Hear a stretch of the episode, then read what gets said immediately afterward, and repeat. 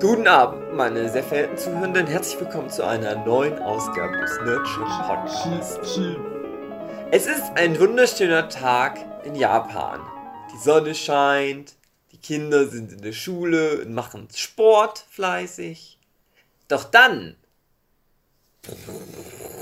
Oh. Die Erde bebt. Oh nein. Oh,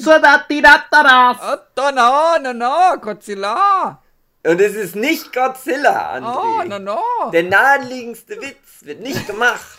einfach liegen gelassen. Denn, denn Japan singt und lacht ist höher als das. Nimmt nicht den ersten Witz mit, dass es um Godzilla geht. Es geht um den zweitgrößten Feind Japans. Oh. Erdbeben und Versenken. Das ist der Podcast über Japan singt und lacht mit David Wilecki. Heike André Tier. Oh, Deshimas. Und Marcel Hunze. All das drei zusammen bedeutet so viel ja. Scheiße. Scheiße. Wir gehen unter. Ich merk's ja. schon. Ihr habt Wasser an den Füßen. Ja. Bei mir ist auch untenrum ganz nass, aber ich komme auch in so ein Alter. Ja. Ja, wie meinst du das denn genau? Also, Was? passt auf. äh, Full Disclosure für unsere Hörenden. Ja. Wir haben diese Folge schon mal angefangen aufzunehmen und für die Hörenden, die verpassen nichts, weil das ganz ja. komisch und unstrukturiert war. Ja. Aber. Jetzt, jetzt ist es schon viel besser. Jetzt ist es viel ja, ja, ja. ja, also das ging halt, glaube ich, damit los, dass Huki eine Idee hatte für ein Opening oder für, für, für einen Text, für einen Trailer für die Serie Japan, wie es singt und lacht, auch bekannt als Japan singt 2020. Äh, wo er sich nur noch an die Hälfte erinnern konnte. Dann habe ich eine ganz langweilige Überleitung gebracht zu einem Fun Fact. Zwischendurch weiß ich nicht mehr, haben wir irgendwelche lustigen japanischen Geräusche gemacht.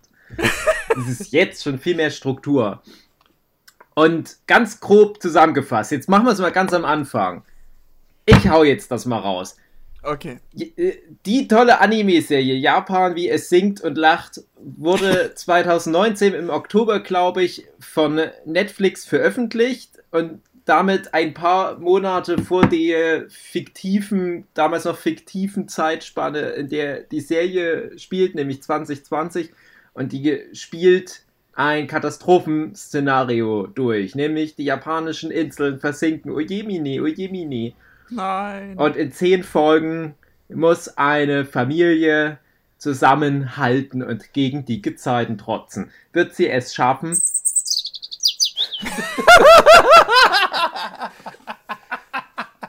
Bitte das rausschneiden, André.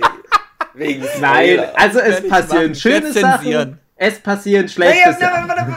Ja, aber, genau, aber wenn wir das letzte, den Einsatz da noch zum Schluss ja. rausschneiden, dann Ma, kann man es perfekt so nehmen, ohne dass es Spoiler ist, dass Gut. wir uns jetzt schon im Spoilerbereich befinden. Ja, das wäre zu früh. Aber ich muss auch sagen, egal wie es der Familie ergeht, dass da nicht nur Gutes denen widerfährt, wenn die japanischen Inseln, ihre Heimat im Meer versinken, das kann das, man, glaube ich, schon als Spoiler mal mit den Leuten antun. Das kann man Genau, finde ich, das ist, ne, das ist die entscheidende Information, die wichtig ist, um das den Leuten empfehlen zu können. Weil wenn es nicht so wäre, dass da mal Augen, Zwinker, Zwinker, auch was Schlechtes passiert, was ich ja so am Anfang empfunden habe, als ich die Serie gucke, dass das eventuell auf mich zukommen könnte.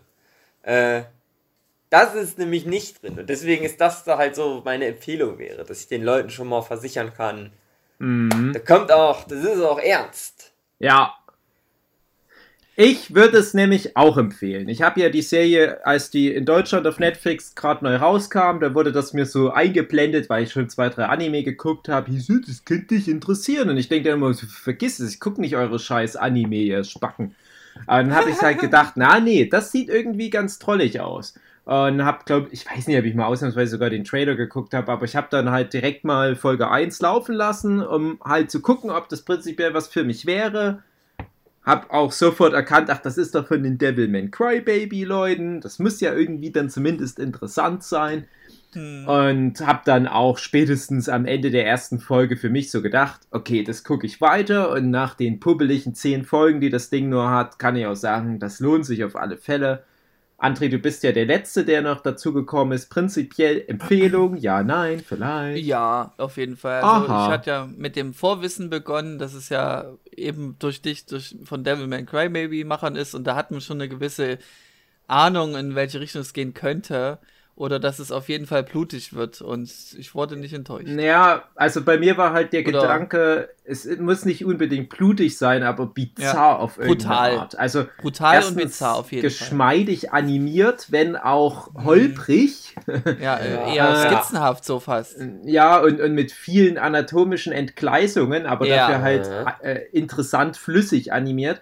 Aber was ich vor allem mit Devilman Crybaby assoziiere, ich kann mich, das hatte glaube ich auch zehn Folgen der Anime, ich kann mich kaum noch an die Story erinnern, aber ich kann mich halt dran erinnern, dass, macht sich da jemand ein Bier nebenbei auf? Ja. Ähm, aber ich kann mich halt gut dran erinnern, dass das, ja, ich weiß auch nicht, wie ich sagen soll, es war sehr durcheinander, was so, die Stimmung anbelangt. Also ich ja, wusste halt ja, ja. die kompletten zehn Folgen durch nie so richtig, was das jetzt ist. Ist das irgendwie eine Gesellschaftskritik, Satire? Ist das Schulen Action? Ist das Dark äh, Fantasy, Splatter Horror? Oder ist das auch teilweise sogar schon fast Comedy? Und am Ende hat es halt alles noch so, na, ohne jetzt zu viel zu verraten, aber das geht halt auf ein gewisses Ende zu Devilman Crybaby. Devilman mhm. Crybaby würde ich per se nicht empfehlen, aber für Leute, die schon alles gesehen haben, das ist auf alle Fälle eine ein toller sehr, Spaß. sehr interessante Serie auf seine ja. Art. Aber um, wegen Japan äh, habe ich mir auch oft gedacht, dass es immer so, jede Episode, jede alle zwei Folgen ist wie so ein, ein Staffelthema, weil das so immer in irgendwas anderes abrutscht. Ja, es war sehr vielseitig auf alle Fälle. Dass ich ja. damit nicht gerechnet habe, dass das Thema wird bei einem, We ja. bei einem sinkenden Untergang. So, also ich sage ja nur die. Die Sekte. Die Sekte halt. Ja, das, da hat es am meisten da auch so dieses, oh, ganz schöner Bullshit. Thema ja. Da hatte ich auch Angst, dass das ja, da bleibt. Da ja, war ich froh, dass ja, die dann da weggefahren sind. Die war, also so prozentual gesehen, ähm, hast du ja, von, von, diesen zehn Folgen auch so etwa immer so 10% hier, 10% da, 10% da, aber die Sekte nimmt, glaube ich, am meisten Platz ein, weil die nämlich so etwa bei 15% sind. Das ist dann schon viel, also sprich anderthalb Folgen netto etwa sind die da an einer mhm. Location mhm. und da denken wir schon, oh Mann, das könnte jetzt aber langsam mal wieder weitergehen, aber einfach weil die Serie jetzt so ein krasses Pacing hat, dass ständig irgendwie was anderes passiert. Ja. Aber bevor wir inhaltlich äh, da reingehen, würde ich noch mal ganz kurz meinen kleinen Monolog von letzter Woche über das Studio kurz zusammenfassen, nicht nochmal so Mache. lange wie letzte. Frei. Und zwar eben, weil das halt dieses Devilman Crybaby Studio ist, nämlich Science Saru, hatte ich mich mal informiert, was haben denn die noch alles gemacht und habe dann festgestellt, ah, die haben halt drei Netflix-Serien gemacht. Die dritte ist Shinchan, die habe ich tatsächlich auch zum Teil geguckt. Also die neueste Version von Klassiker Shinchan. Da kommt dann die Handschrift des Studios nicht ganz so durch. Ähm, für mich aber halt auf alle Fälle auch so, als, alleine schon damals bei Devilman Crybaby hat sich das, der Stil so voll ähm, bei mir wieder ins Gedächtnis gerufen von dem Film Mind Game. Äh, Leute im Wahl, komischer Film von 2005, 6, 7, 8, 9 rum, keine Ahnung. Aber die, die Macher von Mind Game, ja, Mind Game, die haben dann erst ein paar Jahre später offiziell dieses Studio gegründet, dieses Science Saru. Und zwar der Grund, warum die das Studio gegründet hatten, war, die hatten einen Auftrag von Adventure Time. Und die haben nämlich die eine Folge von Adventure Time gemacht, die halt ein richtiger Anime ist, weil in Japan produziert. Und das ist die Folge Food Chain, die halt so ein bisschen off-canon ist und die mag ich ja total gerne. Und da hat sich für mich dann so der Kreis geschlossen, als ich das dann neulich rausgefunden habe. Ach so, das sind alles dieselben Leute. Da dachte ich, ach, okay, cool. Also Science Saru ist für mich jetzt so ein Studio, das merke ich mir. Und da gucke ich jetzt auch immer mal rein, was die noch so gemacht haben. Und die haben auch noch ein paar Filme auf Netflix. Ähm, weiß nicht, ob die alle im deutschen Netflix auch drin sind. Also die scheinen jetzt aktuell also, ich schätze mal, nur für Netflix noch Sachen zu produzieren. Und wenn das halt alles so interessant zumindest ist, wie das, was sie bisher geliefert haben, dann glaube ich, kann man die sich auf alle Fälle merken. Weil auch das noch ganz kurz gesagt. Japan, wie es singt und lacht, das hat Schwächen, das ist holprig, aber das ist super interessant. Und ich gucke ja am liebsten Sachen, die irgendwie was neu machen, wo ich mich irgendwie dann denke, ah, so in der Art habe ich das jetzt noch nicht gesehen. Und klar, man hat schon hunderte Episoden, also was weiß ich was, Katastrophenfilme oder Serien, wo sowas behandelt wird, Grey's Anatomy äh, und so weiter, ähm, hat man alle schon zu Genüge gesehen und da wird immer so die gleiche Klaviatur runtergespielt und ich finde aber dieses Japan singt hat diesem Katastrophengenre noch sowas draufgepappt was es halt außergewöhnlich macht. Und da werden wir ja jetzt gleich drauf zu sprechen kommen. Und ich weiß nicht, ob wir dann schon ins Spoiler-Territorium eindringen. Ja. Hm, also es ist meines Erachtens schon wichtig, dass wir da schnell reinstarten, weil ja, ich glaube auch. Es fängt schon mit der zweiten, Ende der zweiten Folge an. Bis dahin könnte man sagen, müssen wir uns noch zurückhalten. Aber ja. so generell. Ja, wir haben. Es ändert sich so vieles dann pro Folge ist schon, also wenn, wenn ihr es noch nicht angeguckt habt, gönnt es euch jetzt schnell ganz fix. Zehn Folgen. Das kann man ganz schnell angucken. Ja, auf Netflixen. Wobei ich sagen muss, auch alle ich, eine Empfehlung ab. Ich ja. habe mir Wie? das schon ein bisschen eingeteilt, eben weil das halt so ein krasses Pacing hatte und ich manche Folgen auch einfach mal sacken lassen wollte. Also ganz speziell, wenn dann manchmal auch was mit bestimmten Figuren passierte, dass ja. ich dachte, okay, das würde jetzt äh, irgendwie der Serie Unrecht tun, wenn ich jetzt einfach zur nächsten Folge weitergehe und dann halt schon, ich sage jetzt mal, überspiele, was hier gerade passiert ist. Und ich habe dann wirklich mich regelrecht auch gezwungen, weil ich hatte Spaß beim Gucken. Hätte man mal gerne ein bisschen mehr gebinged, ich habe mich dann manchmal regelrecht gezwungen, dann so nur in zwei Folgenhäppchen das zu gucken. Ja, ja. Dann. Das heißt, den Leuten, jetzt gucken sie es nicht. Ja, ja eben. Naja. Naja, gut. Hm, Aber ja. sie haben es versucht, das Studio. Ist jetzt Spoilerbereich also, oder was? Wollen wir jetzt in, den, in, das verbotene Territorium eindringen? Ja, ja. Und, guckt äh, euch jetzt das an, wie ihr wollt. Äh, ja. Ihr könnt euch das aufteilen, wie ihr wollt. Genau. Ihr könnt auf. euch noch zu nichts zwingen. Und dann kommt wieder hier hin, zurück. Hm. Genau. Aber mal weg von der Folge klicken und nochmal draufklicken, damit das als zwei Folgen gezählt wird. Wir brauchen die Klicks. Wir brauchen die Klicks. Das Nerdship geht zwar unter, aber in einigen Jahren taucht es auch wieder auf. Auf, genau. genau. Wie bei Leichen, die abgesoffen sind. Genau, genau, eine schöne Analogie. Ja, genau. okay, Folge 1. Es geht ja los. Mhm. Und du hast ja verschiedene Jawohl. Figuren. Und da hatten wir ja letzte Woche schon auch so ein bisschen das Thema, ist das schon gespoilert, wenn man dann sagt, wie die Figuren miteinander in Verbindung stehen? Aber jetzt können wir ja offen drüber reden. Jetzt können wir offen drüber ja, okay, reden. was hat's denn mit den verschiedenen Figuren auf sich? Sind alles nahe Verwandte. Genau. Sehr Mutter, nah. Vater, Kind. Und Kitty, Katze. die Katze. Miau. Nein, es kommt kein sprechendes Haustier oder so vor. Äh, ich hatte ja am Anfang das schon vermutet, dass die in Verbindung stehen. Äh, mhm. Hatte auch dieses Familiending schon mir so gedacht. Äh, was halt ein bisschen in eine falsche Richtung denken ließ, war, dass die, die Mutter, die ja in ihrer ersten Szene mit einem Flugzeug notwassert und dann noch ein Kind vorm Ertrinken rettet, die ist sehr dunkelhäutig. Und dann ist da halt eine junge Frau, ein, also eine Teenagerin, die rennt rum, also so Leichtathletik-Club-mäßig. Und in ihrer ersten Szene wird der komplette Umkleideraum da umgeschmissen und ihre ganzen Kolleginnen, ihre Sportskolleginnen, die werden da äh, begraben oder spinden. Und die ist sehr hellhäutig, also sehr, ja, japanisch. Ne? Und da dachte ich, hm, also hm, gegen die Familientheorie spricht jetzt aber die doch sehr verschiedene Hautfarbe, aber ja, es ist dann doch so. Und spätestens, wenn dann noch der kleine Junge kommt, der auch eher dunkelhäutig ist, wie diese Frau, dann denkt man schon, ah, okay, die hängt dann doch irgendwie zusammen. Und dann kommt noch ein mhm. Papa dazu, der beruflich ja. so ein Olympiastadion da baut, glaube ich. Ja, und entgegen dieser Sache war mein Gedanke, okay, jetzt haben wir wohl vier verschiedene Perspektiven von vier verschiedenen mm. Figuren, die durch diese Katastrophe müssen. Aber dass es dann eine Familie wird, ja, war für mich schon eine Überraschung, eine kleine.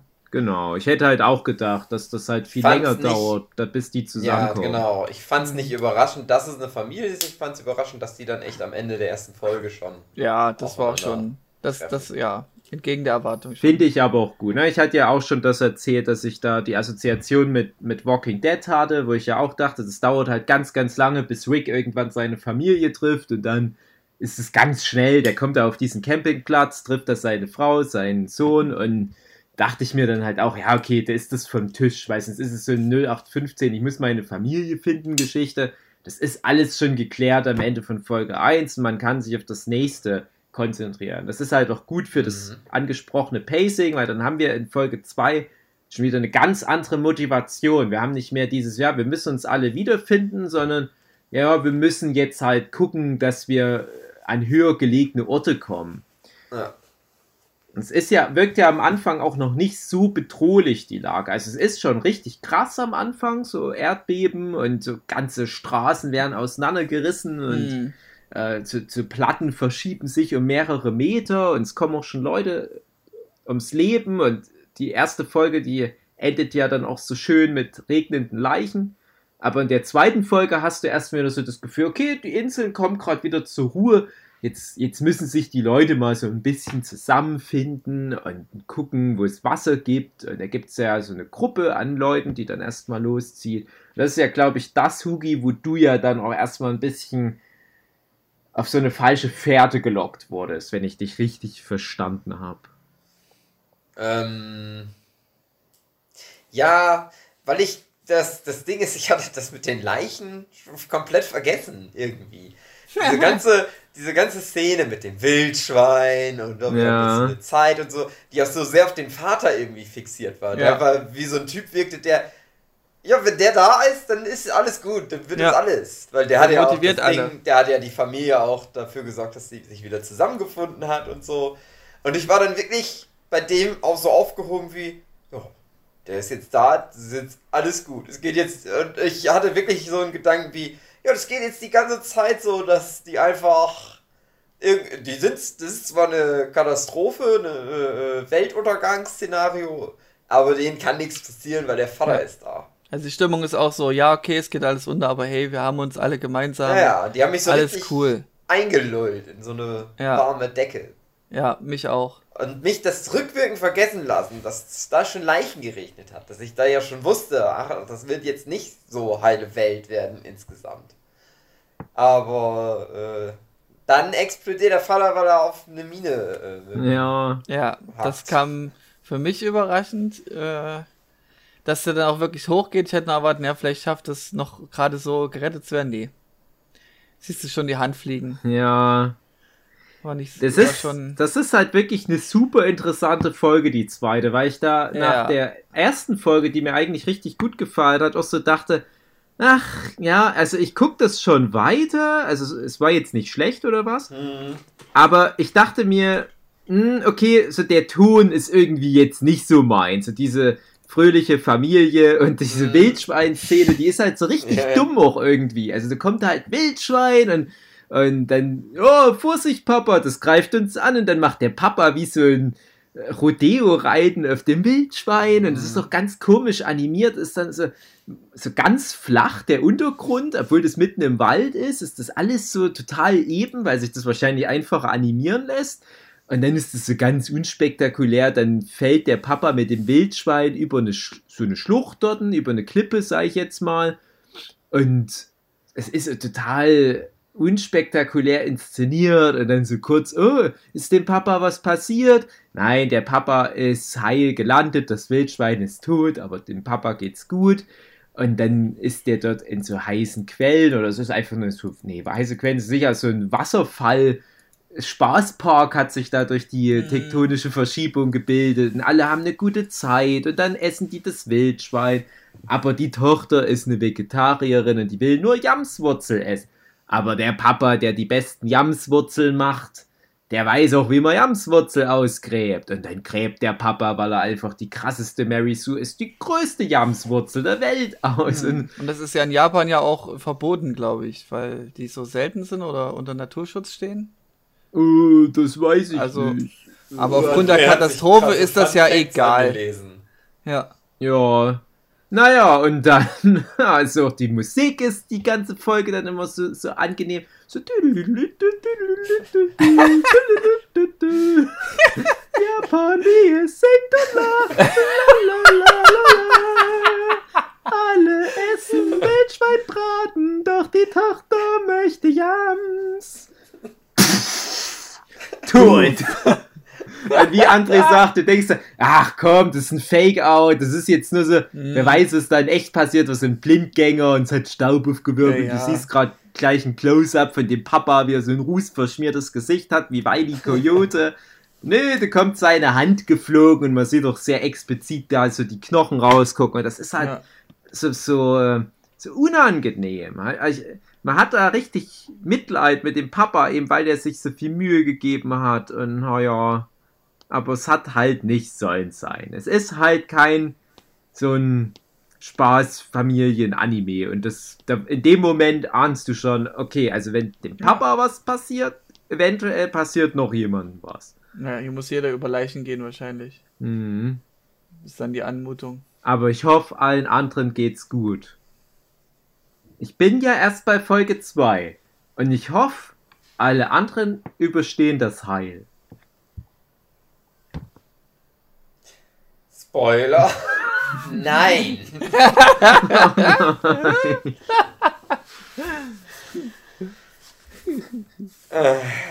ist ja, ja, es ist ja ich aber hab, äh, sehr gelacht, als das passiert. Echt? Echt oh nein. Alter, ja, aber ich habe das, ja, ich habe so ein Problem, dass ich, wenn was, wenn ich mich, wenn ich mich einfach überrascht werde, egal ob positiv oder negativ, ich muss immer lachen. Mhm. Ja. um Film das zu verarbeiten, die, die Trauer. Ja, sozusagen. also immer, auch wenn ja. was super Schlimmes passiert ist, das ja. meine erste Reaktion, dass ich lachen muss. Ja, na wie mit Two Girls One Cup, entweder du wirkst oder du lachst und ich ja, musste muss ich damals lachen. immer lachen. Ich musste immer lachen, um mit der Situation klar zu kommen. Und bei dieser Situation, das war einfach so, das so, es ist halt echt so dieses, äh, alles ist gut, hier kann nichts schief gehen. Und dann ist es ja wirklich wie so, ja, du, das ist ja das, dieses Schild, ich habe das übrigens nicht erst gerafft. Also dann in dem Moment natürlich schon, aber ich habe halt das Schild nicht lesen können. Mm. Aber hast du nicht mit Untertitel?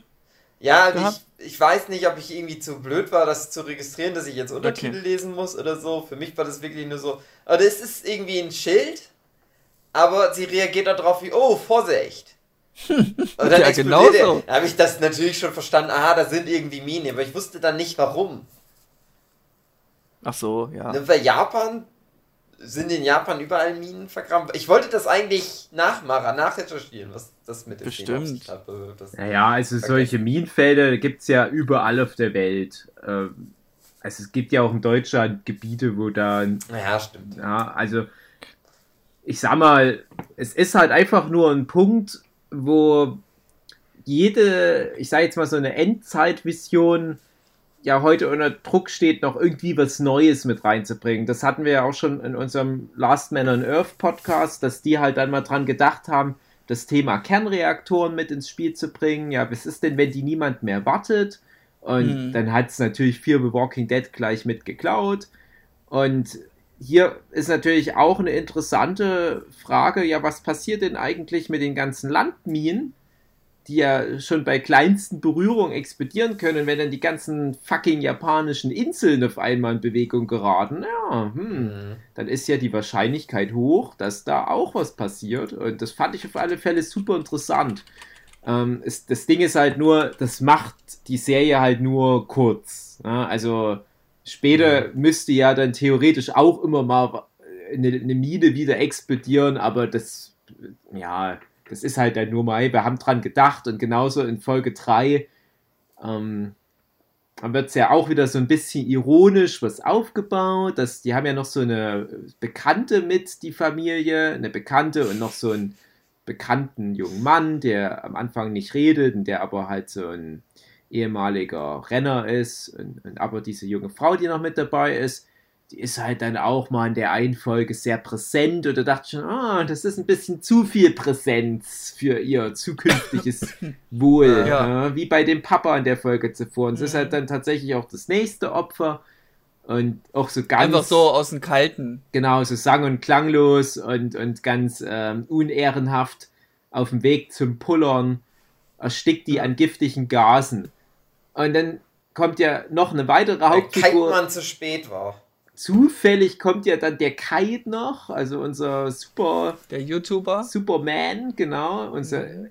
estländischer, estischer äh, super YouTube aus der Luft raus Filmtyp und kommt dann vorbei mit seinem Drachenflieger oder was, um halt mhm. zu erklären, ah ja, das ist, die ist jetzt tot, weil da nämlich giftige Gase aus der Erde kommen. Aber nie wieder spielt das Thema giftige Gase aus der Erde eine Rolle in der zukünftigen Folge. Aber es ist halt was, wo die Serie dran denkt. Mhm. Sowas kann passieren, wenn sowas mal ist in echt. Und das fand ich schon dann interessant.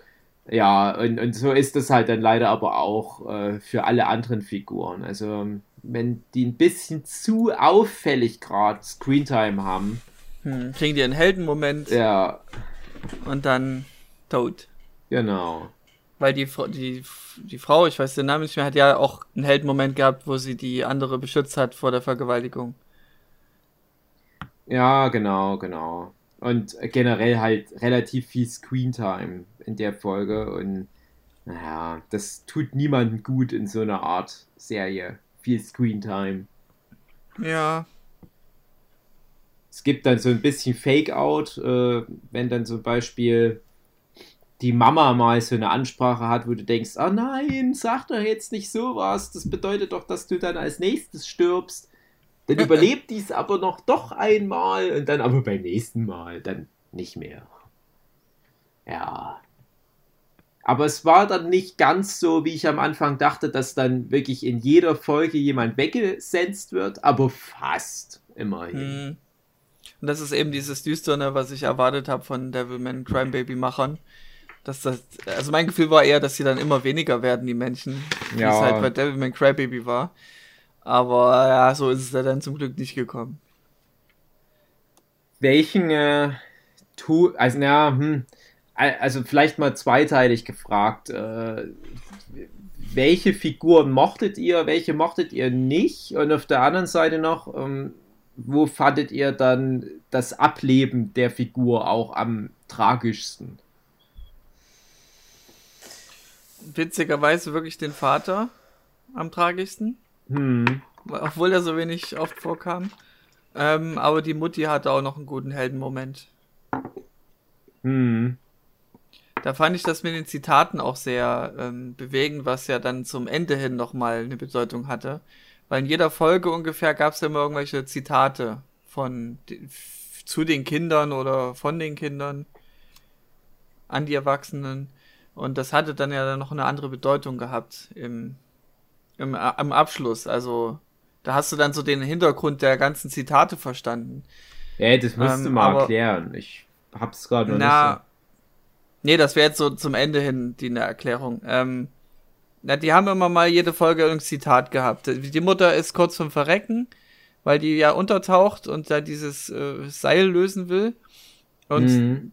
da erzählt die Mutter ja von dem zu dem Mädchen eine Geschichte, irgendwas, eine gute so. Nachtgeschichte. Eine gute Nachtgeschichte. Genau. Ja. Und am, in der letzten Folge alle Zitate, die irgendwie vorkamen, siehst du dann, wie die geredet werden und was, welchen Kontext sie stehen. Und das hat das dann nochmal schön ah, ja. rund gemacht. Mm, das meinst du, ja. Ja. Und ja. Die Elternteile finde ich halt am, am stärksten, am, am tragischsten.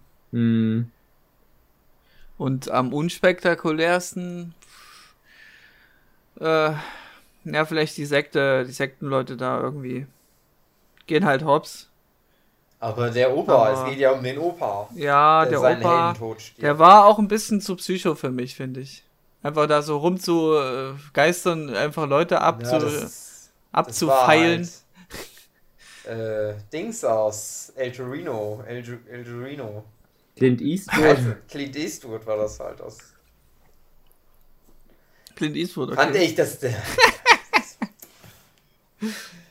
Ähm, äh, ich hätte wahrscheinlich auch die Mutter gesagt. Ich fand zumindest, dass die Mutter der best inszenierte Tod war. Ja. So von alles von dem, André, was du gesagt ja. hast, das mit dem äh, Geschichte ja. und dass das alles so zusammenpasst. Aber das fand ich andererseits auch war auch so eine Szene, die so geschrieben war. war. Ja, genau, so. Äh, ja, hier, das, wir wissen, das ist jetzt das am besten vorbereitetste. Fertig. Hm. Hier, hab hab das. Und fand das dann interessant, so, das, das, wo ich gedacht habe, ja gut, jetzt wird es schwierig, das eh nochmal zu toppen, weil es die Mutter war, weil es alles wieder nochmal noch mal doppelt so tragisch war. Aber dann kommt die Folge, wo die da auf dieser Insel sind und ihren harten äh, Battle-Rap abziehen. Und das fand ich irgendwie alles aber auch so drüber schon wieder. Echt? Ich fand das sehr trollig. Ich fand es irgendwie angenehm. Ja, ich fand so das alles halt so trollig, aber ich fand es auch alles irgendwie immer so drüber irgendwie. Mm. Aber ich habe so gedacht, na, ich kauf's euch trotzdem irgendwie ab. Und die Nummer war dann nämlich auch wieder so. Und dann stirbt aber dieser Typ, der, der immer so ruhig der war, ja. der Mucke immer gemacht hat. Ja. Und das habe hab ich so gedacht, ja, irgendwie hat mir das jetzt noch besser gefallen. Das war ja, ja sehr vorhersehbar dann in dem Moment, genau, dass das passiert. man sieht so kommen und alles irgendwie. Und ich, also da hatte ich auch ein bisschen Mitleid, aber äh, du hattest sehr Drehbuch einmal eins dann, wie die Payoffs sind für diese ganzen mm. Chekhovs ja. Guns, ne? Also du hast, da, ja, du hast ja wirklich für fast jede Figur, die mehr als, ich sage jetzt mal, zwei Folgen überlebt, äh, dann halt so tut, dass das irgendwie was aufgreift, was die Spezialität ja. ist. Der Typ, der kann halt gut rennen und dann hat er halt eine Aufgabe, wo er rennen muss und die Mutter, die kann gut schwimmen, weil die konnte ja gar nicht gut rennen.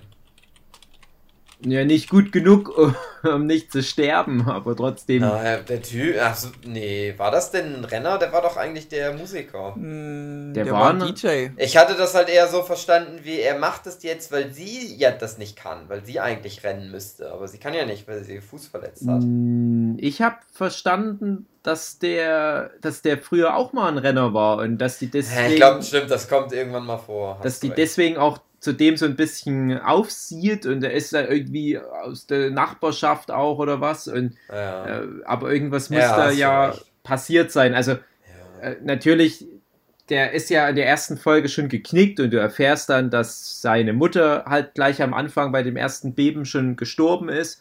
Aber vielleicht habe ich so einfach nur nicht mehr so gut in Erinnerung, aber ich hatte halt das Gefühl, der ist, nee, dass ich der glaub, schon. Du hast schon recht, der war, war auch irgendwie, der war ja ein Jahr älter als sie oder so und der ja. war da sonst in der Mannschaft. Ja, und, und dass der halt aber irgendwie was. schon was erlebt hat, warum der nicht mehr rannte. Also es kann ja nicht wegen der Mutter gewesen sein, es muss ja schon vorher gewesen sein, irgendwas. Das habe ich ja wahrscheinlich einfach nur vergessen, es ist ja bestimmt erwähnt mhm. worden. Und du weißt halt, okay, das ist der Renner, der nicht mehr rennt. Na, irgendwann wird er nochmal rennen und dann kann er das nämlich zeigen und dann hm. passiert genau das und dann hat es aber halt diesen äh, tragischen Twist, dass es halt nicht ganz reicht, obwohl er halt wirklich sehr gut da performt und ganz schnell rennt, um halt diese Datenspeichersache da davor zu bewahren, im Meer zu versinken und das ist ja dann genau dieses Datenspeicherding, was dann die Japaner brauchen, um was weiß ich was zu machen. Mhm. Äh, also auch so Messwerte einfach. Ja, also um halt festzustellen, ach guck, die japanischen Inseln, die gehen irgendwann mal wieder hoch. Das ist auf der Diskette. Das ist halt so dieser komische Nebel. Das ist so übrigens so ein Ding. Ähm, wie soll ich sagen? Also ich, ich, ich finde, komisch, dass die Story aus einer Familiensicht ist. Ich finde es gut, aber ich finde es komisch, äh, weil das zu viele Zufälle sind. Und ja. da kann ich ja noch mal ganz kurz so, so einen, ja, einen Schritt zurückgehen, nämlich die Serie basiert ja auf einem Roman. Und der Roman, der wurde auch schon zwei, dreimal verfilmt und der Roman ist von 60er Jahren oder was. Es, es ist schon ein bisschen älter, 70er Jahre vielleicht. Hm, hatte ich auch schon letzte Woche mal kurz mit erwähnt, dass der Roman tatsächlich in der DDR sehr populär war. Also da waren wir in der DDR Early Adopters, war aber noch vor meiner Geburt. Und der Roman ist aber sehr wissenschaftlich. Also der handelt das mehr so ab, wie das Buch Wird war sie, falls ihr da mal reingehört ja. oder gelesen habt. Und dann hast du ja den Film Wird war sie, wo es dann aus der Sicht von Brad Pitt ist. Und das Buch ist aber mehr so wie, ja, so wäre das dann. Und dann wird er halt äh, diese verschiedenste Nat Menschen auf der Welt erzählen eigentlich nur so genau. ihre Geschichte. Genau. Und, und, und dass du halt so relativ realistisch einfach nur so skizziert hast, wie die verschiedenen Nationen der Welt drauf reagieren und so weiter und, und mhm. was da an Flüchtlingslagern eingerichtet wird und so. Und das kannst halt für einen, einen, Film schlecht so adaptieren, weil dann die emotionale Bezugsquelle fehlt. Deswegen. Ich hatte mir ganz doll, also kurzer Exkurs zu mhm. vor sie dem Film. Ich hatte mir, ich kannte das Buch nämlich, bevor der Film äh, kam. Und hatte mir so ganz doll gehofft, dass das so eine Art ähm, äh, äh, Dings wird, wie, wie Starship Troopers. Ach so, ja. Dass die so ganz knallhart einfach wie so eine Art Dokumentation äh, bringen. Dass die einfach wie so eine Nachkriegsdokumentation einfach nur so erzählen. So, ja, hier die Zombies, das, das, das ist das passiert. Und dann erzählen nur Leute so ihre Geschichte. Mhm. Und dann wird es irgendwie so wie, wie so Re, in, re, äh. Wie heißt das, wenn einer nachgeschauspielert und so. Ja, ja, Reenactment. Das ist einfach, Dramatic ja, genau. Reenactment. Genau. Ja, da gibt es ja ein deutsches Wort für, aber. Ja, dramatisches Nachspielen. Egal. ja, genau, dramatisches Nachspielen. Dass die halt sowas einfach machen, irgendwie. Das, das hätte, ja. Da hatte ich mich so drauf gefreut. Und dann habe ich den Film, glaube ich, doch, habe ich im Kino gesehen, weil ich das Buch so gut fand. Naja, und dann ist es halt der Film. Ja, und ich kann mir halt also, vorstellen, dass das bei, bei Japan, wie es singt und lacht, ja auch manchen so gehen könnte. Dass der denkt, ja, aber in dem Buch, da wurde so schön detailliert erklärt, wie dann die tektonischen Platten sich so verschieben und wie dann da dieses und jenes biochemische Zeugs passiert. Und dann mhm. ist das halt aber schwierig so zu machen. Äh, wäre aber auch interessant. Ja, wäre auch äh, interessant auf alle Fälle. Und ich weiß auch noch, dass es das ist nicht so lange her, vielleicht vor zehn Jahren oder so, gab es schon mal einen Film, der kam, glaube ich, auch schon mal auf Tele 5. Ich weiß jetzt gerade nicht genau. Äh, ich habe den aber auf alle Fälle auch schon mal gesehen. Japan singt als so Live-Action-Film.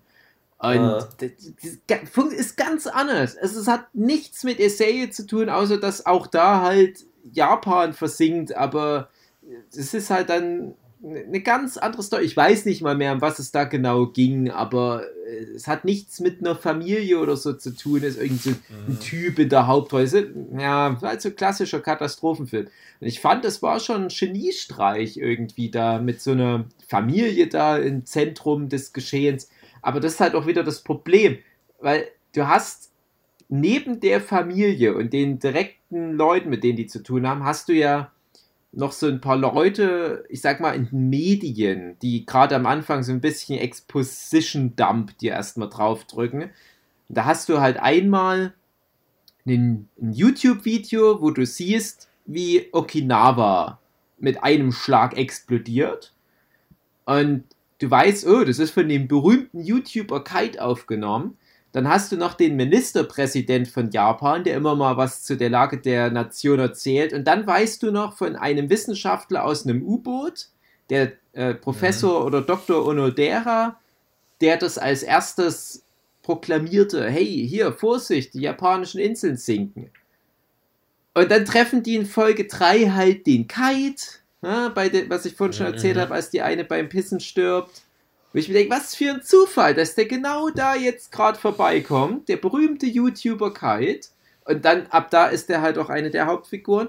Und den Onodera treffen die zufällig bei dieser Sekte im Krankenhaus. Und er ist halt ein. Typ, der da äh, paralysiert, wahrscheinlich querschnittsgelähmt liegt und nur noch einen Finger und Augen bewegen kann.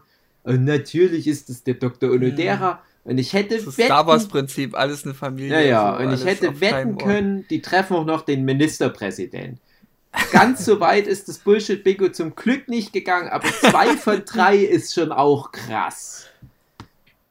Naja, das fand ich ein bisschen komisch, aber ich fand es da halt, um, um, den Twist noch zu bringen, äh, ich habe halt einmal mich äh, ganz immer für den Kite gefreut, weil das so eine übertriebene, überlebensgroße Comicfigur war. Also der passte da gar nicht rein und der war absolute Mary Sue, der konnte alles, der war immer gut drauf und hatte immer die richtige Antwort.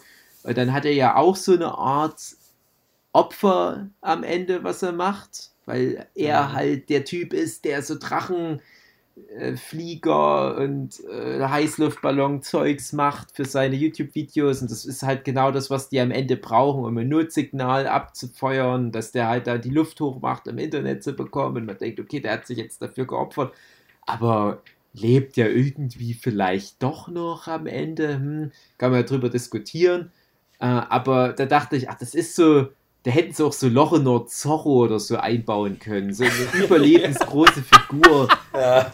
Und die andere Figur ist halt der Dr. Onodera, der ja äh, nichts mehr machen kann, der aber halt immer noch schlau ist und mit so Morse-Code sich verständigt. Mein erstes war Morse, mein erster Gedanke, ohne das dass erste, irgendwas genau, Morse erwähnt wurde.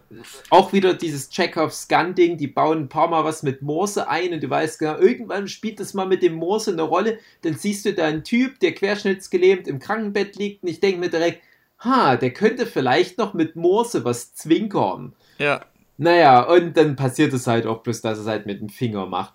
Und der Typ, der eigentlich null Überlebenschancen hat, das ist einer von denen, die die, die ganze Zeit über irgendwie durchschleifen im wahrsten Sinne. Ein mhm. Typ, der sich nicht mehr bewegen kann, der an ein Bett gefesselt ist, der erlebt dort das Abenteuer seines Lebens, muss keinen Finger für krumm machen, ja, ein. Äh, und überlebt ja, ich das schade, Ding. dass er nicht gerappt hat. Ja, schade. Der, hätte, der hätte was morsen müssen und dann müssten ja. die Untertitel eingeblendet. Der Rap war super peinlich, aber da wäre es dann nochmal cooler geworden. Ja. Die Gesellschaft, sie kapiert einfach nicht. Äh, irgendwas mit Mülltrennung. Aber der Rap hat euch doch bestimmt die Augen geöffnet, oder? Ja, echt nur. Ich habe nicht groß zuhören können, weil es schon ein bisschen albern war, aber es war schon irgendwie. Die alten Leute, sie wissen nicht Bescheid. Pipa, pu, pu, pipi, pu, pipa, pu.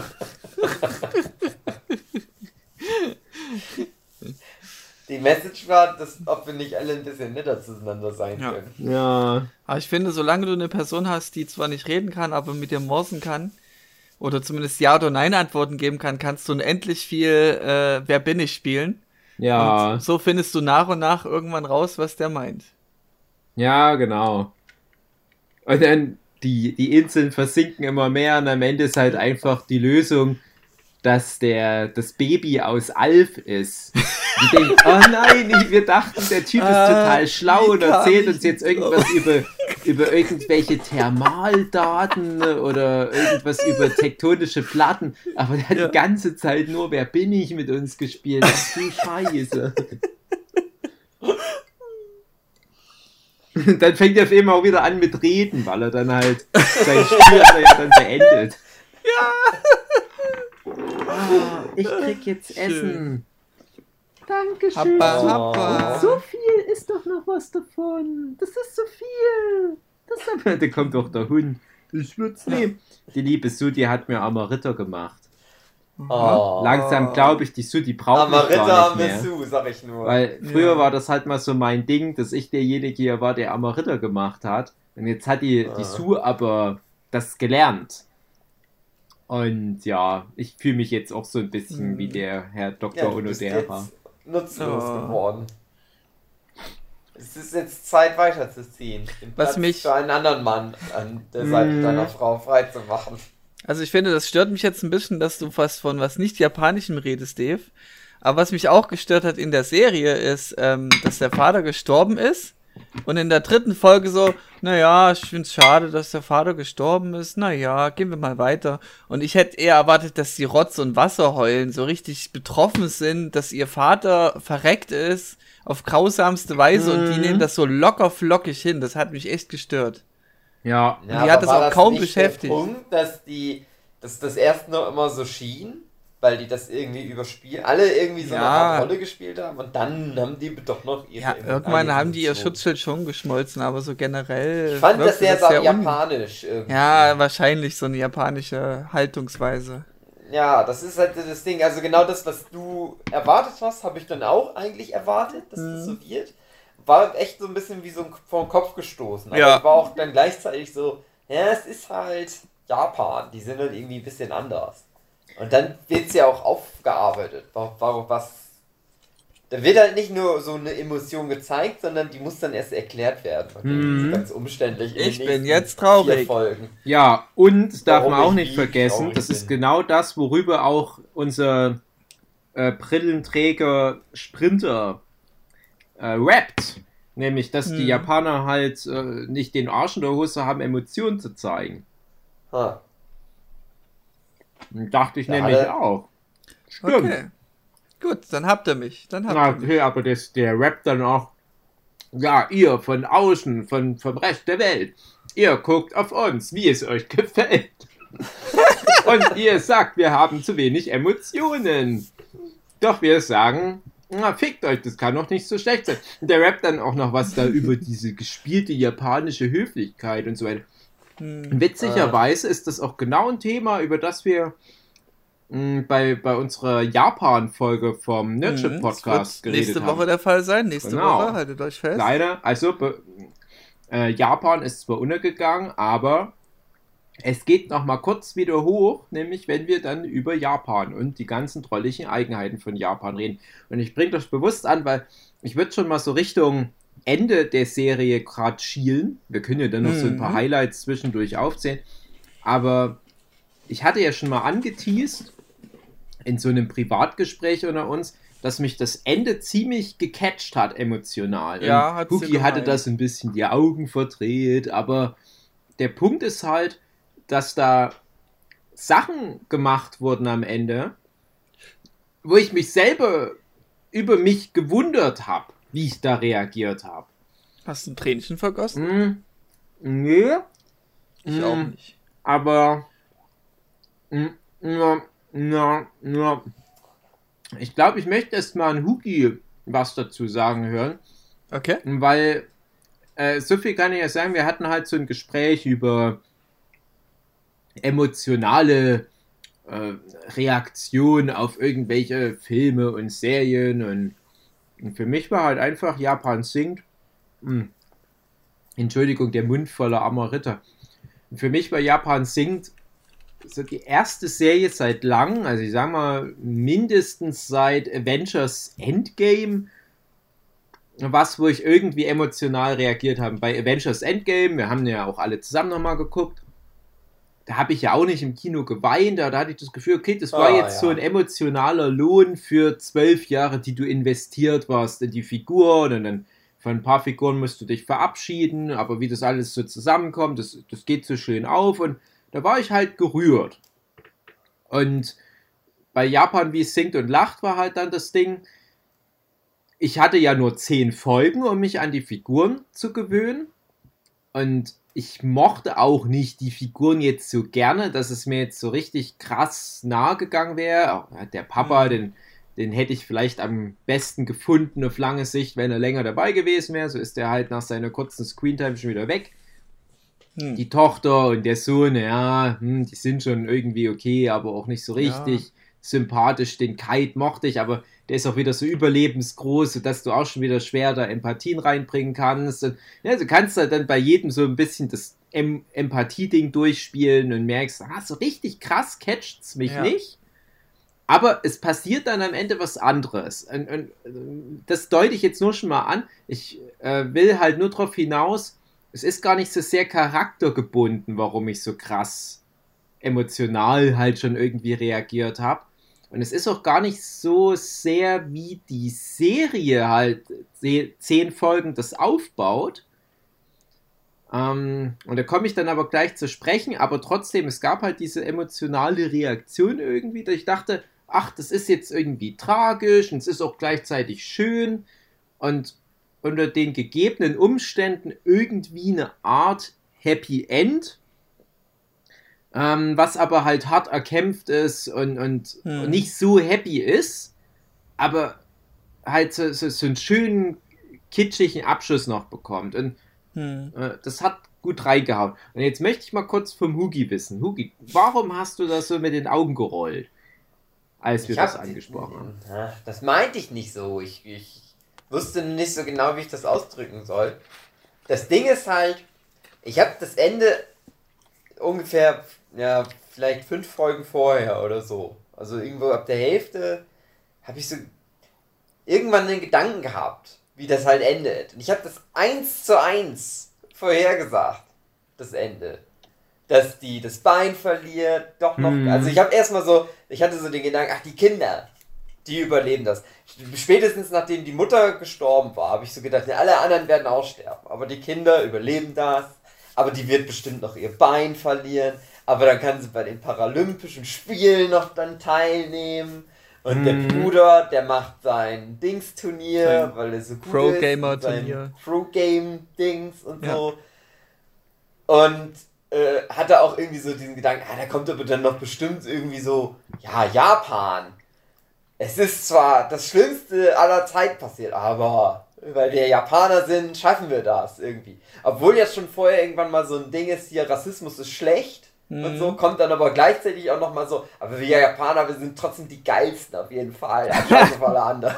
Mhm. Was auch drin war. Und das war dann halt echt so, so drüber, aber wie du halt aber auch dann schon wieder sagtest, es war halt super kitschig.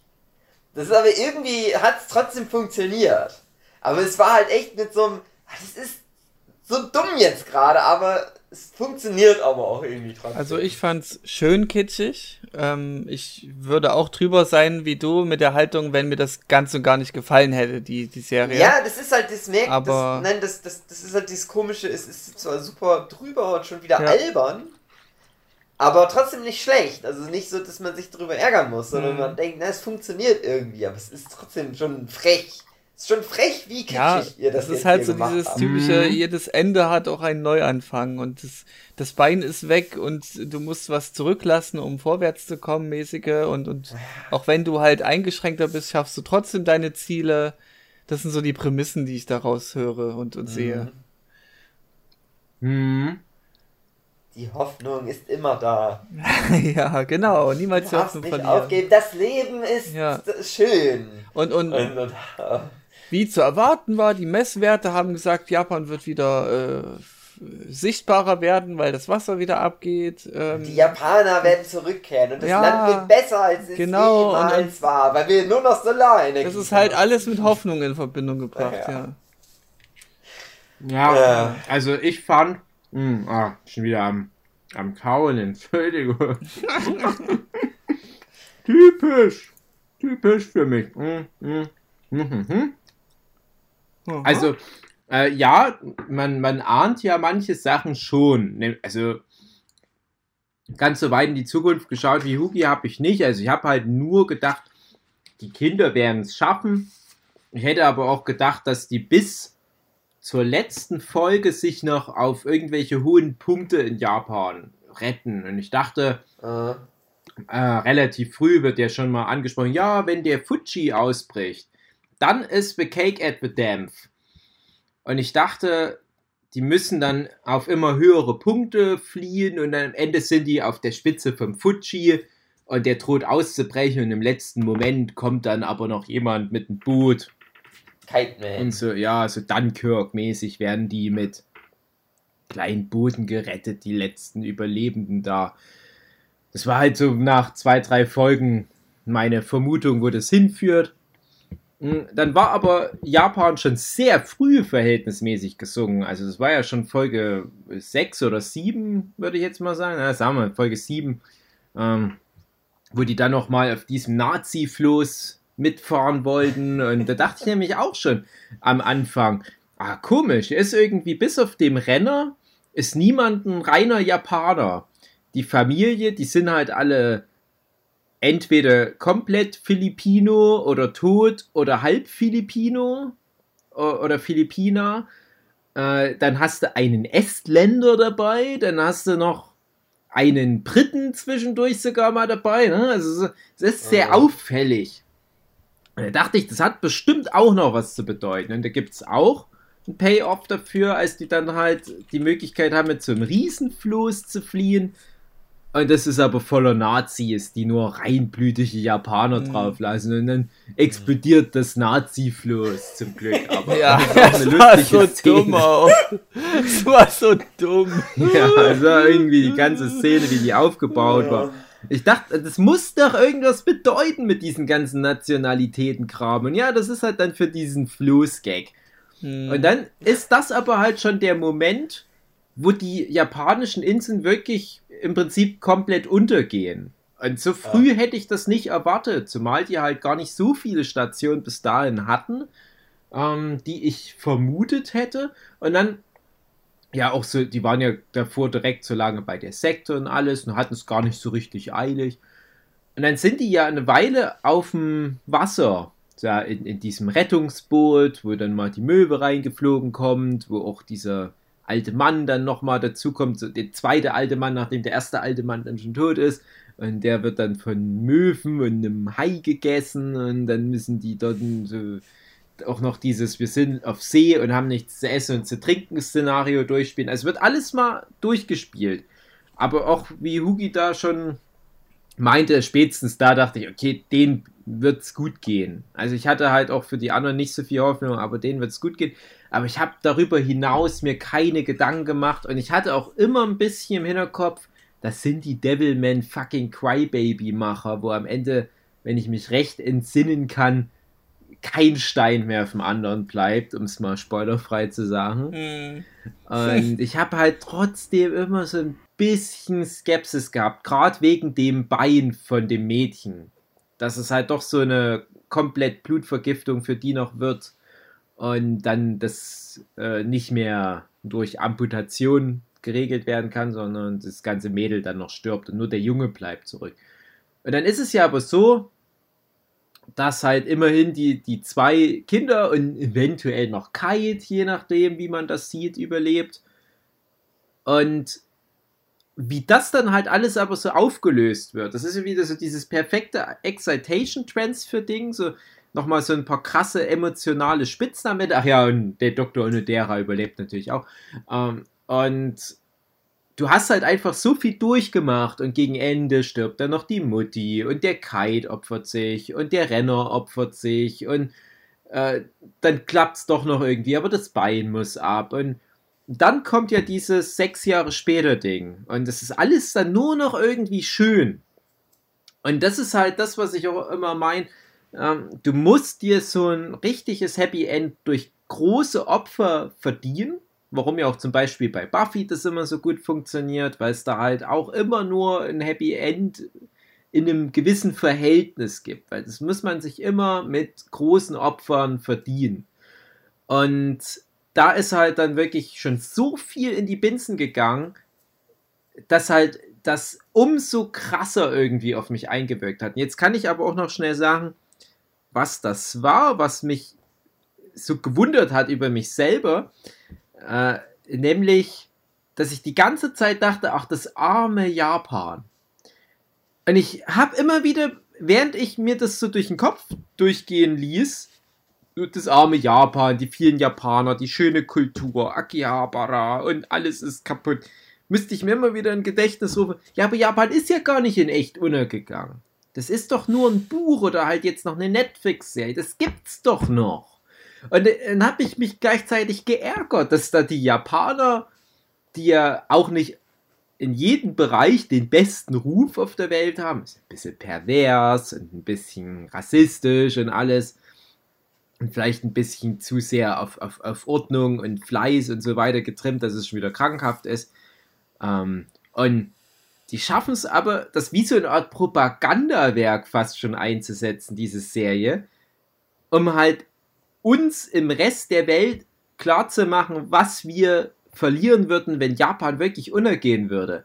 Und ich fand das so krass manipulativ auf eine Art, aber ich konnte auch nicht mhm. anders, als zu denken, oh, das arme Japan. Und dann ganz passend dazu kommt dann wie so eine Dia-Show, wo du dann Bilder von Japan siehst, der Fuji und irgendwie der Tokyo Tower und irgendwelche alten Leute, die einen Tee trinken und eine Katze. Ne? Ihr wisst vielleicht, welche Szene ich meine, ähm, als die dann auf dieser kleinen künstlichen Insel sind.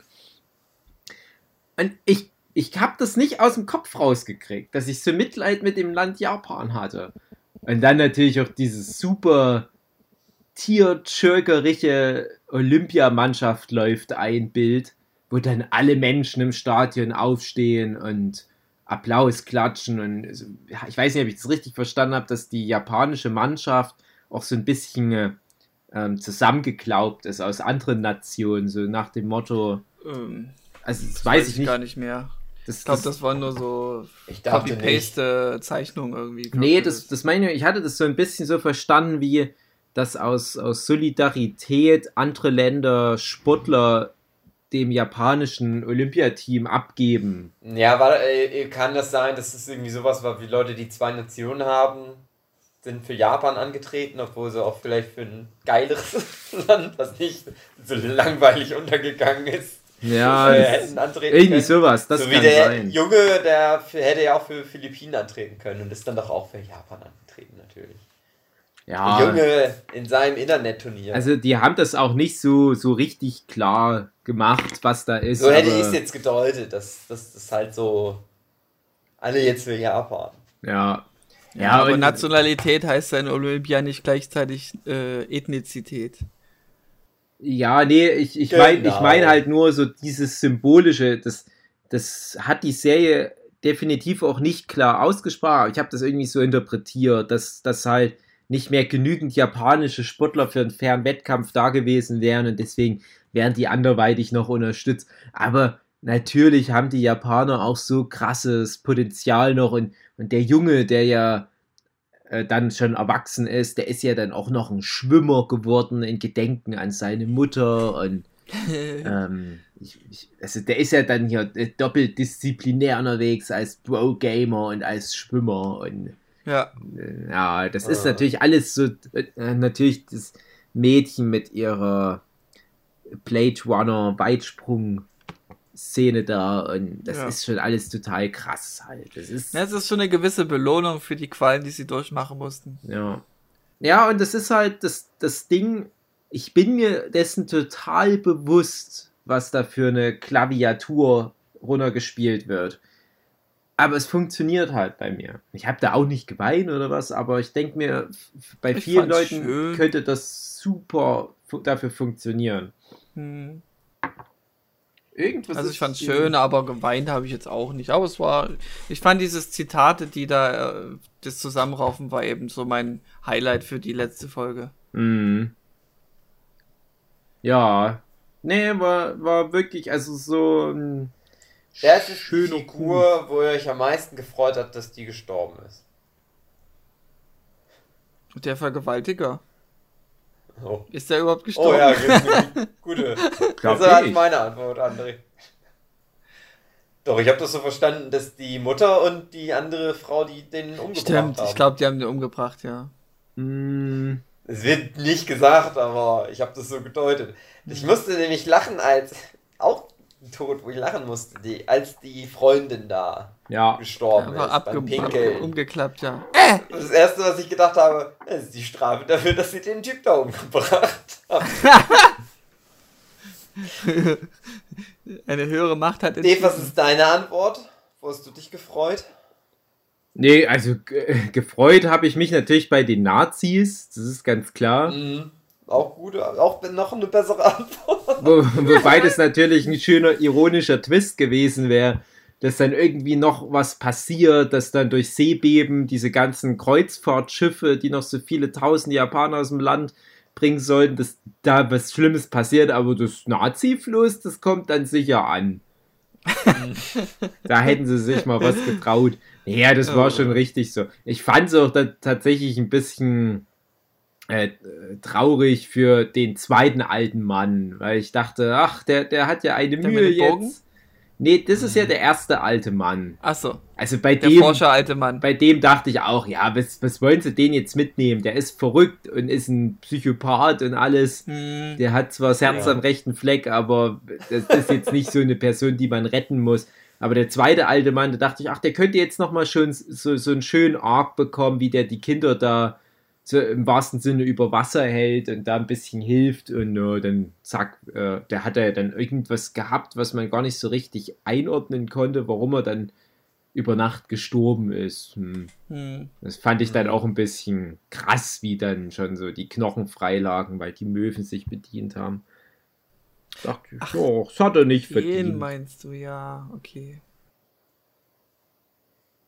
Ich habe mich am meisten gefreut, als der Engländer gestorben ist, der mal Zaubertricks gemacht hat. Oh nein! Den gehasst. Den ganz doll gehasst.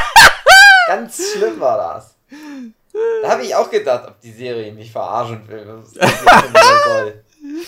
Ah ja, stimmt, ich hab Wahrscheinlich die Figur, mit der sich André am meisten identifiziert hat. ja, nee. Ich fand ihn auch ein bisschen, so. ich fand ihn auch zu lächerlich, dass er wirklich über, über, übersteuernd positiv war. Ähm, fand ich nee. Ganz schlimm und ich hatte aber schon so gedacht, na ja, hier sterben bestimmt noch ein paar Leute. Und dann kam dann dieser Moment, wo ich nur gedacht, was auch so ein Ding war, wie der hätte ja wegfahren können oder der ja. hätte ja, der, der bleibt das sind ja diese dummen Heldenmomente immer so, nein, ich bleibe. Es ist ja nicht mal ein Heldenmoment, es nee. ist einfach nur so, ich will halt da bleiben, weil das ja. mal eine geile Sekte ist. Ja.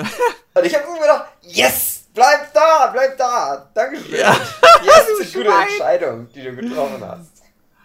Ja, aber das ist ja auch wieder einer, man hat ja nicht gesehen, wie der stirbt. Ne? Ja, ja. Klar ist der tot gegangen, zweifelsohne.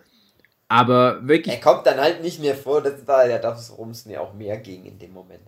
Ja. Von mir aus kann der auch seinen Sekten, Religions, vielleicht habe ich das auch überlebt, tot haben. Ja, komische Figur auf alle Fälle. Also, ja. Das ist aber halt das Ding mit dem Studio. Wie kommen die auf so eine Figur denn noch? So einen, einen komischen Zauberengländer, der immer lustige Tricks mit zu großen Körperteilen macht. Hör, ich hab ein Riesenohr, hör, ich hab ein Riesenauge. Äh. Ja, aber das macht's halt so interessant. So, das, das, ist halt ja. so ein Potpourri aus seltsamen Sachen, die ganze Serie. Ja, die Wildschweine. Das ist schon das Übersteuernde. Zwischendurch, ja. dass dann halt immer mal irgendwie so Videospielszenen sind. Oder, oder, oder wie, wie, komisch der Kite halt einfach als Figur, als Ganzes funktioniert. Das sind so alles so Sachen, das ist so. da ist der Bullshit-Pegel schon stark am Ausschlagen. So wie das so rummeandert, die Story. Dass die halt, die, die, diese hm. Sektenszene zwischen Das hat das echt so den, den, den, die Geschwindigkeit genommen, weil die ja dann sozusagen eine Heimat haben, nicht mehr wandern müssen groß. Ja. Ja, das war schon. Ja, das war ja, so ich hab denen oft Haven. dann so zugerufen, Leute, die Insel geht da runter. Habt ihr den Titel der Serie nicht gehört? Ja, echt mal. Ja, die haben das falsch weg. verstanden. Die dachten, Japan Es war ganz geil die, da mit ihrem Marihuana auf dem Berg, aber trotzdem. Ja. Naja, also Japan ging ja mit, mit Wasser unter.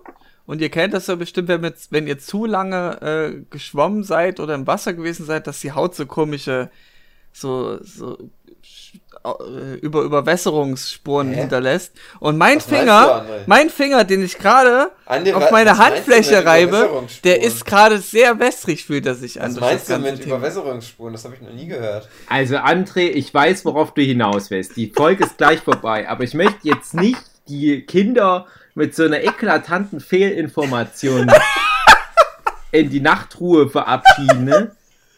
Warum da die Fingerspitzen schrumpelig werden, das ist ja. nicht, weil sich deine Finger mit Wasser füllen. da werden wir jetzt zum Tode verurteilt, wir Menschen, ne? wenn wir auch noch jetzt so äh, äh, semi-permeable Haut hätten und würden Wasser wie ein Schwamm aufnehmen, was nicht mehr raus ja. Nein, es ist so, es ist ein evolutionäres Relikt aus der Zeit, in der wir noch ähm, ja viel unter Wasser waren, wir Menschen. Ne? Das ist nämlich dafür da, dass die Oberfläche wird ja dadurch größer durch das Schrumpelige. Und wenn eine Oberfläche größer wird, hast du ja auch mehr Reibung, wenn du an einer anderen Oberfläche damit äh, haften bleiben willst. Und wenn du da unter Wasser mit schrumpeliger Haut ja. an einem Stein dich festhältst, hm. dann kannst du an dem Stein besser haften, als wenn du keine wenn schrumpelige Haut hättest. Eine Taucherin wäre, könnte ich mich dann auch daran festhalten? Ja, na klar, wenn deine Hand schrumpelig ist, kannst du dich auch an einer Taucherin festhalten. Ich weiß nicht, was das für eine dumme Frage ist. Du kannst dich auch an einer Banane oder an einer Palme oder einem Blumentopf dann besser festhalten. Du musst ja. jetzt nicht noch zehn andere Sachen fragen, an denen du dich dann eventuell noch besser festhalten kannst. Wo du dich aber auf alle Fälle auch dran festhalten kannst, das ist die Tatsache, dass diese Folge jetzt vorbei ist. Genau. Oh nein, das Japan ist untergegangen. Tschüss. Mhm.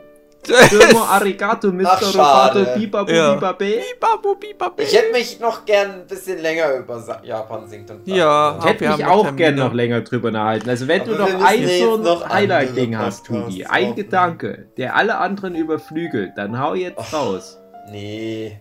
Nee, war gut. Reicht auch. Gut. Reicht auch. Gut. Ist ja nicht so lang, die Serie. Ja. Wir müssen doch noch andere Podcasts Eben. aufnehmen. Die Leute warten hier. Die Leute warten. Ja, die Leute wollen noch mehr ja. Content. Gestreckt Gut. in drei Folgen, die man einzeln anklicken kann. Ja. Bis zum nächsten Mal, liebe Zuhörende. Tschüss. Tschüss. Äh, wie ist das? Ach, Sayonara. Wir kriegen unser Nazi-Floß in die Luft. Das Nerdship ist nämlich eigentlich so ein riesiges Nazi-Floß. Oh nein, nicht schon mhm. wieder. Na gut. Na dann, tschüss. Ende.